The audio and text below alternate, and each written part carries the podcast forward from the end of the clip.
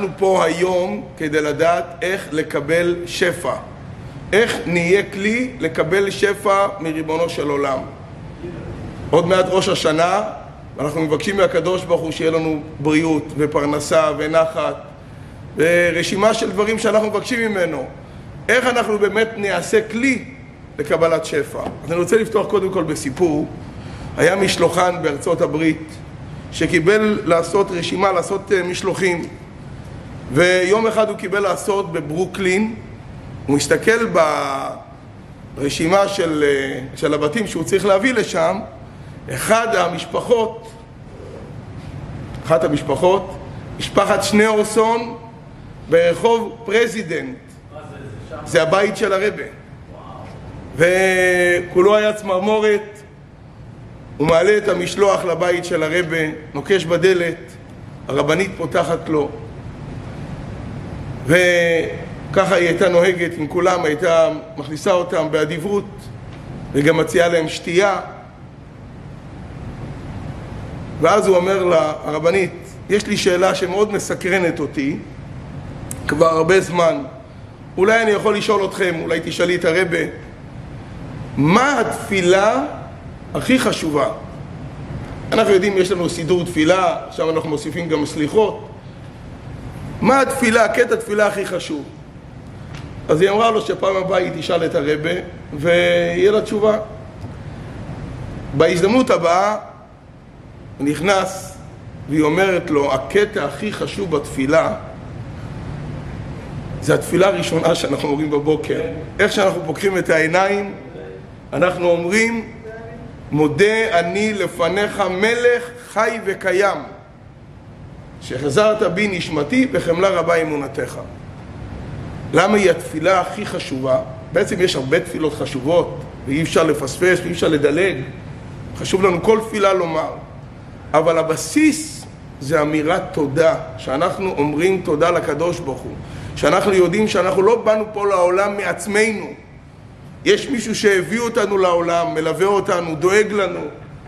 אחד הפסוקים, בעצם הפסוק האחרון בספר תהילים, אומרים כל הנשמה תהלל יה הללויה. כל הנשמה, אומרים על זה, כל הנשמה כל נשמה, וגם על כל נשימה ונשימה אדם צריך להודות לקדוש ברוך הוא. אם הוא ידע להודות, אם הוא ירגיש שהקדוש ברוך הוא נותן לו את הנשימה ונותן לו את החיים ונותן לו את הבריאות ונותן לו את הפרנסה ונותן לו כל מה שיש לו, אז הוא גם יהיה כלי לקבל שפע מהקדוש ברוך הוא בכל שנה מחדש. איפה אנחנו רואים את זה? פרשת השבוע שלנו. פרשה שלנו, פרשת כי תבוא, מדברת על מצוות ביקורים.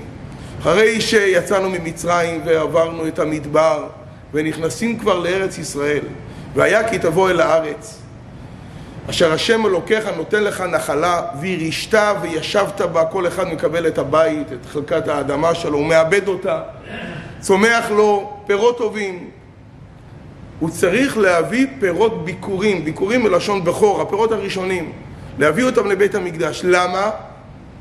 להגיד תודה, להכיר תודה לקדוש ברוך הוא זה שהוא מכיר תודה גם נותן לו ברכה שהוא יצליח להביא גם שנה הבאה. כך כתוב. רש"י אומר שבזה שהוא אומר תודה והוא מביא את זה בשמחה, היה צרמוניה גדולה מאוד שהביאו את זה לבית המקדש, היו מעלים את זה עם השור שאיתו היו נושאים את המסע של הביקורים, היו מאתרים את הקרניים של השור עם, אה, עם אה, ציפוי זהב בני ירושלים היו יוצאים, מקבלים את אלה שעולים לירושלים. צרמוניה גדולה מאוד. ושמחת בכל הטוב, וענית ואמרת לפני השם אלוקיך, מה אתה אומר? אומר תודה לקדוש ברוך הוא. כשבן אדם אומר תודה לקדוש ברוך הוא, הוא רוצה גם להבטיח את הפרנסה לשנה הבאה, כך כתוב, יוצאת בת קול מלמעלה ואומרת לו, כשם שהבאת ביקורים השנה כי האדמה הצמיחה לך, כך תשנה לשנה הבאה, כך תביא גם לשנה הבאה. אם אתה יודע להודות, אתה נעשה כלי לקבל את השפע. פעם שמעתי, שמעתי בשם הרבה יש ברכה ביידיש שנוהגים לברך. קבל עם החול. אה, כשאתה אומר תודה אתה מקבל. תזכה לשנה הבאה. כן, אוקיי. יש משהו שאני לא... אני כך שמעתי בזה בשם הרבה, אבל זה משל מאוד uh, מעניין. אנחנו עכשיו בערב ראש השנה, נותנים uh, דבש, טובלים את התפוח בדבש, ומאחלים שיהיה לנו שנה טובה ומתוקה. אגב, למה אנחנו אומרים שנה טובה ומתוקה? שנה טובה. כמו שאנחנו אומרים כתיבה וחתימה טובה, ככה אנחנו יכולים להגיד שנה טובה. לא, אנחנו אומרים יהי רצון שתחדש עלינו שנה טובה ומתוקה. למה? כי בטוב יש הרבה פרשנויות מה זה טוב. אבא שמייסר את הבן שלו ולא נותן לו לפעמים, גם הוא עושה לו טובה. לפעמים צריך, הטובה היא בדרך של מניעה. אז יש בזה כל מיני פרשנויות מה זה טוב. אבל במתוק אין פרשנות. מתוק זה מתוק. אז אנחנו מבקשים מהקדוש ברוך הוא שייתן לנו שנה טובה ומתוקה, ולצורך זה אנחנו טובלים בראש השנה את התפוח, טובלים את זה בדבש. למה דווקא בדבש? אז כך שמעתי שיש שני יצרנים, בעלי חיים, שניהם מעופפים, בעצם אחד מהם מעופף, הדבורה והעכביש, עכביש הוא זוחל, שניהם יצרנים. הדבורה מייצרת דבש, והעכביש מייצר קורים, קורי עכביש. מה אפשר לעשות עם קורי עכביש? חוץ מזה שזה תופס אה, יתושים או כל מיני דברים אחרים. אה? נכון, זה הסיפור שסופר בתנ"ך. אבל בדרך כלל עם קורים אנחנו לא משתמשים. קורים אנחנו מנקים לפני פסח, אנחנו מנקים קורי עכביש. אה? גם לפני שבת, כן, כן. אז מה ההבדל? ההבדל הוא בין הדבורה לבין העכביש. הדבורה יודעת שאין לה שום דבר משל עצמה. היא צריכה לקבל, היא יודעת להודות על זה. היא אוספת מכל מיני מקומות, היא הולכת לצוף, היא הולכת ל... כדי לייצר את הדבש. אין לה משל עצמה. אז מה שהיא מייצרת, היות והיא יודעת שהיא צריכה לקבל, והיות והיא יודעת שהיא צריכה להגיד תודה על זה, אז מה שהיא מייצרת זה דבש, שכולם מברכים על זה.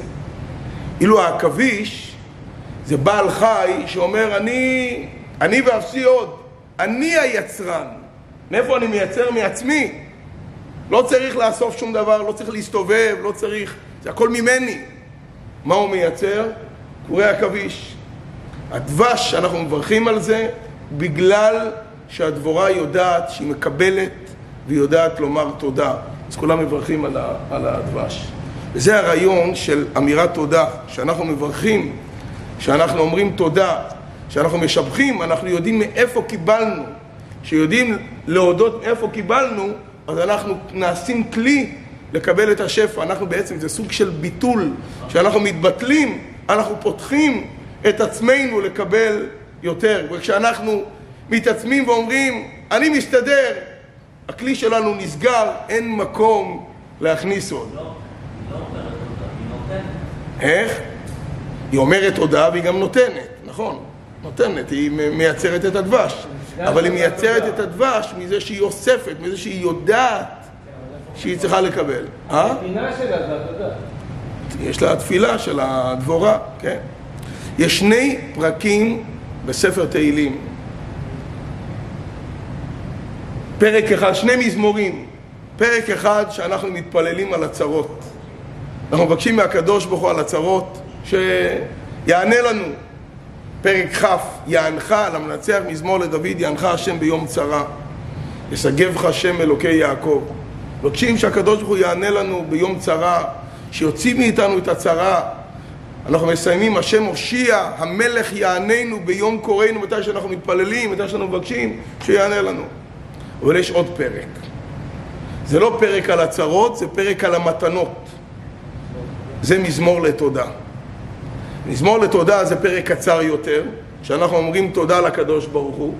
ככה אומרים שהיו אומרים את זה בזמן של הבאת הקורבנות בבית המקדש, שמביאים קורבן תודה, אומרים גם מזמור לתודה, וזה פרק שכל אחד מאיתנו יכול להגיד. אז יש uh, אמרה יפה שאומרים, אומרים את זה לגבי שרה אימנו. שרה אימנו נפטרה בגיל 127 והתורה מציינת ואומרת היא הייתה בת 100 שנה, 20 שנה ושבע שנים למה אומרים שנה על כל פרק זמן? אפשר להגיד בת 127 שנים כדי לדמות את המאה לעשרים ולשבע לדמות שהיא הייתה יפה, צעירה, בריאה בדיוק, בגיל מאה, בדיוק כמו גיל עשרים. בת קוף כבת כף. על זה אומרים רמז גדול ונפלא. אם אדם יודע להודות לקדוש ברוך הוא בפרק קוף, להגיד תודה לקדוש ברוך הוא, אז הוא לא יצטרך לבקש על צרות חס וחלילה, כי הוא יגיד תודה, אז בתודה שלו הוא כבר יקבל גם מה שהוא צריך. הקדוש ברוך הוא ייתן לו שפע גדול. זה בת קוף כבת כף. כשאומרים מזמור לתודה, אנחנו מונעים הרבה דברים, הרבה צרות מעצמנו.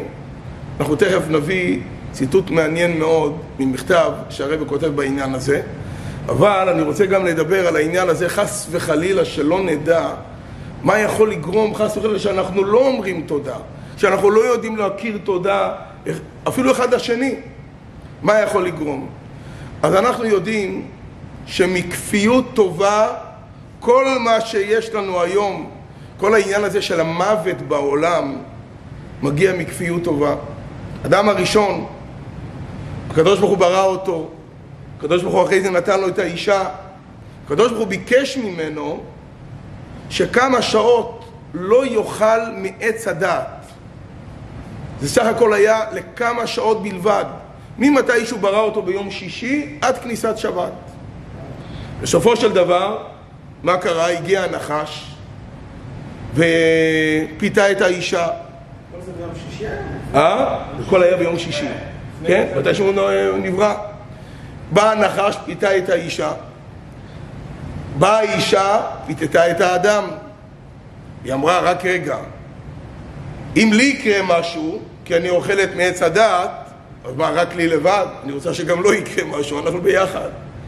פיתתה גם אותו, הוא אכל מעץ הדעת. שאל הקדוש ברוך הוא את אדם הראשון, אייכה, איפה אתה? המין העץ אשר אמרתי לך לבלתי אכול ממנו אכלת? האם אתה אכלת מהעץ? אמר ריבונו של עולם, זה לא אני, האישה שנתנה עמדי, שנתת עמדי, היא נתנה לי מן העץ ואוכל. זה היא. כפיות טובה. שאנחנו יכולים ללמוד מאדם הראשון, גם מאנשים גדולים, יכולים ללמוד גם מה לעשות ולפעמים גם לדעת מה לא לעשות.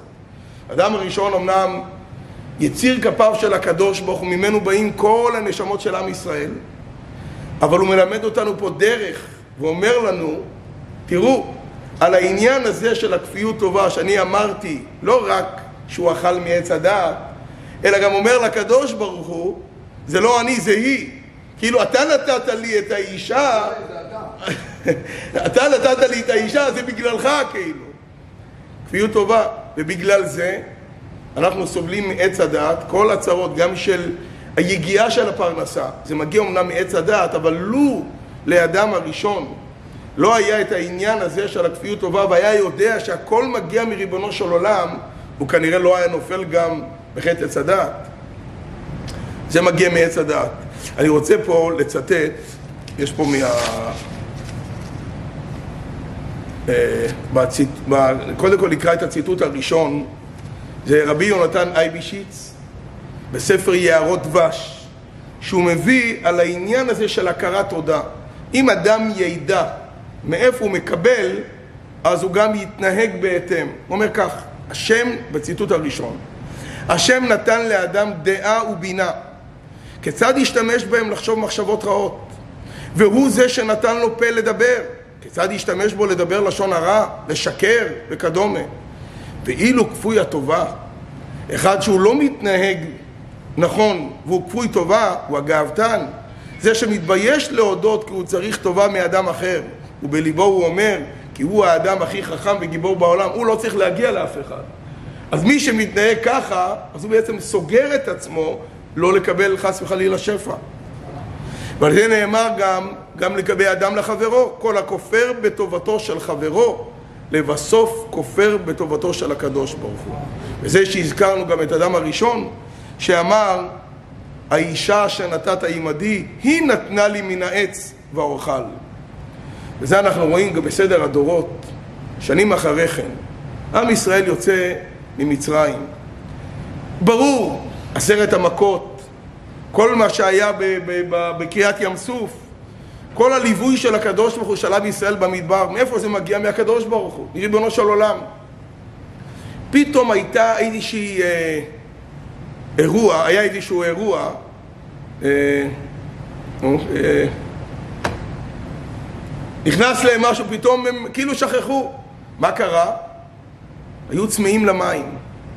באו למשה רבינו והתחילו להתלונן שאין מים. עד כדי כך, אבל הם כל כך איבדו את הראש, שהם אמרו, היש השם בקרבנו עם מים? אולי אין ריבונו של עולם. פתאום שכחו שיש אבא בשמיים שהוא זה שמלווה אותם. על זה אומר המדרש. על הכפיות טובה הזאת אומר, אומר המדרש ככה, בציטוט ארבע. משל לאדם שהרכיב את בנו על כתפו ויצא לדרך. היה אותו הבן רואה חפץ ואומר, אבא, טול חפץ זה ותן לי, אני רוצה, תקנה לי את זה. זה בעדינות הוא אומר. הוא אמר, תקנה לי. והוא נותן לו. וכן שנייה, אבא, תקנה לי גם את זה. קונה לו גם את זה. וכן שלישית. הוא מחזיק אה, שלושה מתנות בידיים, ואחרי זה ממשיכים הלאה. פגעו באדם אחד, פגשו באדם. אמר לו אותו הבן לאדם, יושב על אבא שלו, עם המתנות בידיים שלו, שואל את הבן אדם ההוא, תגיד לי, ראית את אבא שלי? אומר לו אביו, אינך יודע היכן אני? אתה לא יודע איפה אני, אתה יושב עליי!